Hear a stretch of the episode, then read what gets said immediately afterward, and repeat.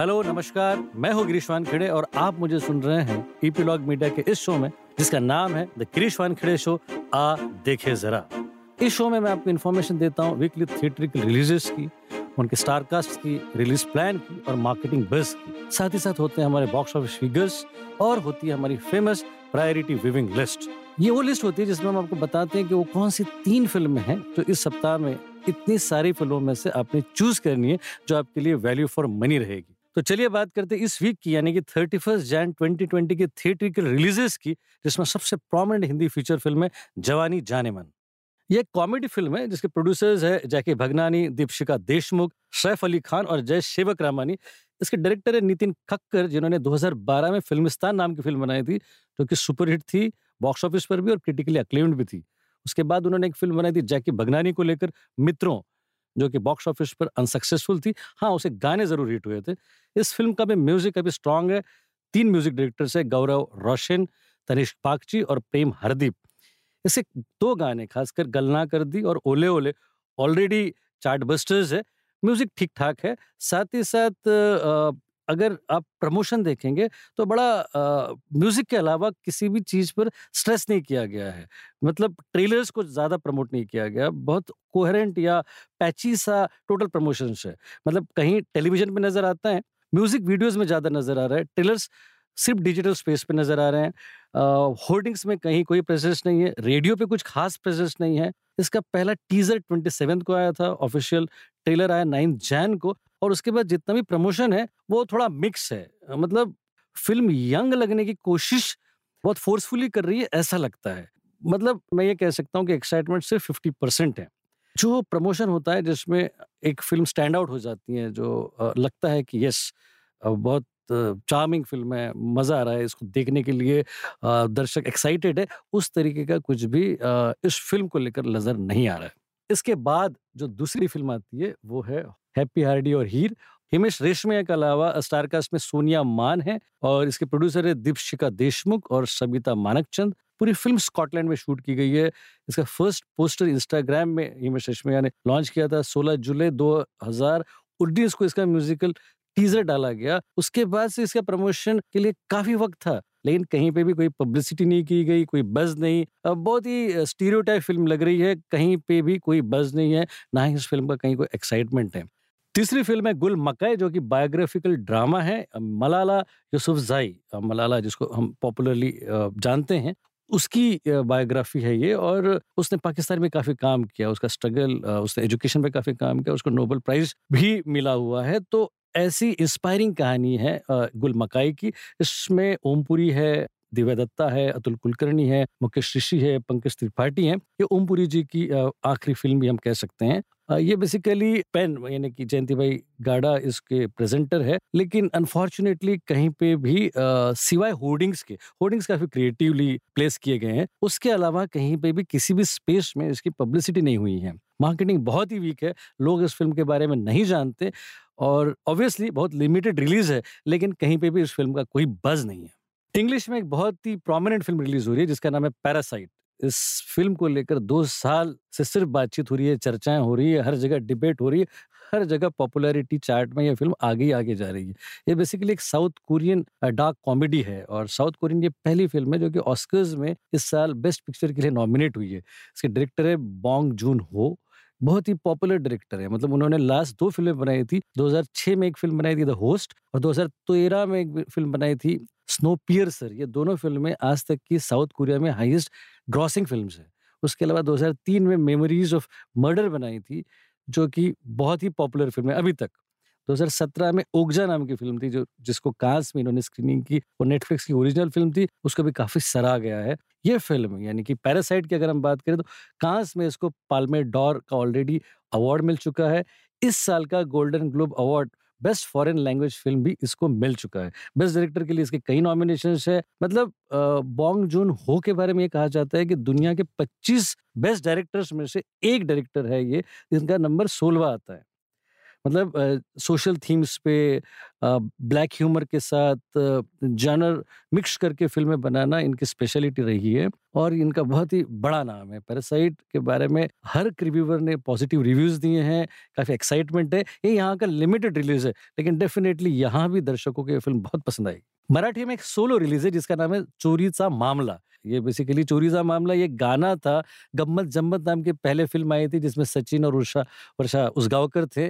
अनुराधा पोडवाल, किशोर कुमार, सुरेश वाड़कर ने गाना गाया था और ये गाना बहुत ही पॉपुलर था। उसी गाने के ये दो वर्ष चोरी सा मामला। इस फ़िल्म की स्टारकास्ट में भी अमृता खानविलकर है, जितेंद्र जोशी है, हेमंत ढोमे है क्षिति जोग है और अंकित विश्वास राव है।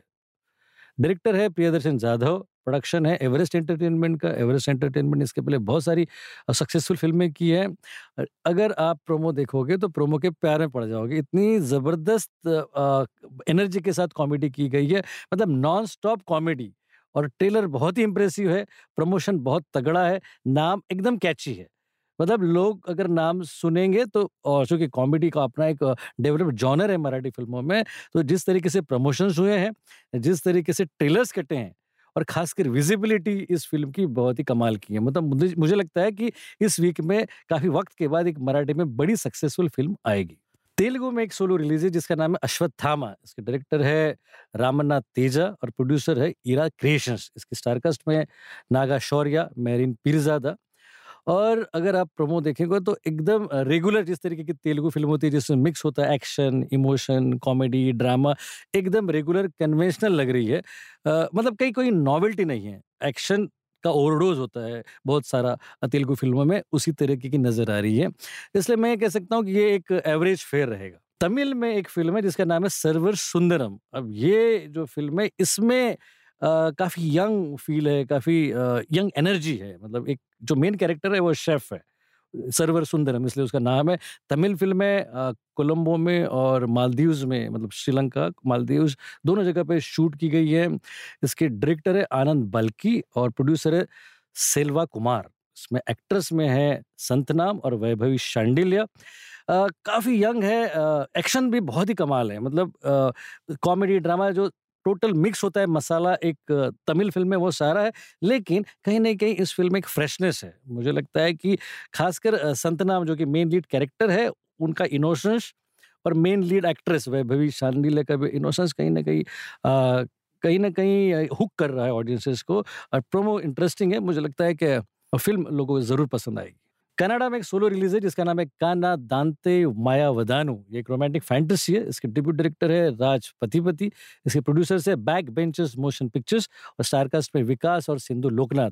प्रोमोज बहुत ही इंटरेस्टिंग है, ये बेसिकली कॉम्बिनेशन है घोष स्टोरी का, लव स्टोरी का पुनर्जन्म का विजुअल इफेक्ट्स कमाल के हैं, एक्शन कमाल का है। मतलब आप प्रोमो देखोगे तो आपको उस प्रोमो में आपको सारी चीज़ें नज़र आएगी।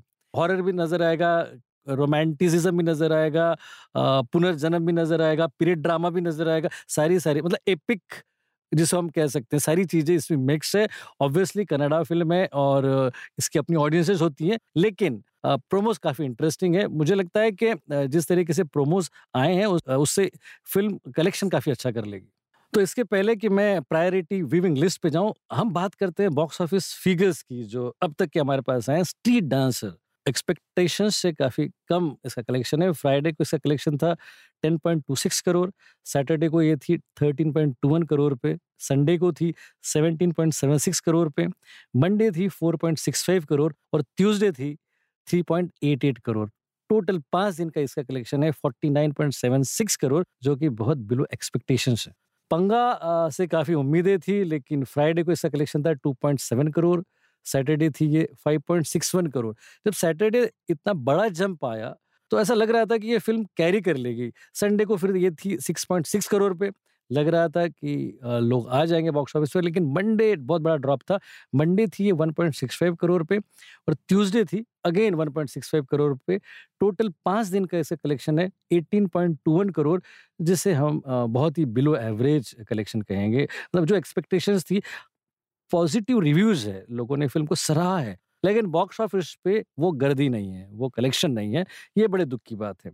तानाजी तो ऑब्वियसली बॉक्स ऑफ़िस पे रूल कर रही है फ़र्स्ट वीक में इसका कलेक्शन था 115 करोड़ सेकेंड वीक में इसका कलेक्शन था 77 करोड़, और थर्ड वीक के फ्राइडे में इसका कलेक्शन था 5.35 करोड़ सैटरडे थी ये 9.52 करोड़ पे संडे थी 12.5 करोड़ पे मंडे थी 4.03 करोड़ पे और ट्यूसडे थी ये 3.22 करोड़ पे यानी कि पहले दो हफ़्ते मतलब चौदह दिन, उसके बाद ये पाँच दिन मतलब उन्नीस दिनों में इसका टोटल कलेक्शन है two hundred and thirty two point one eight crore.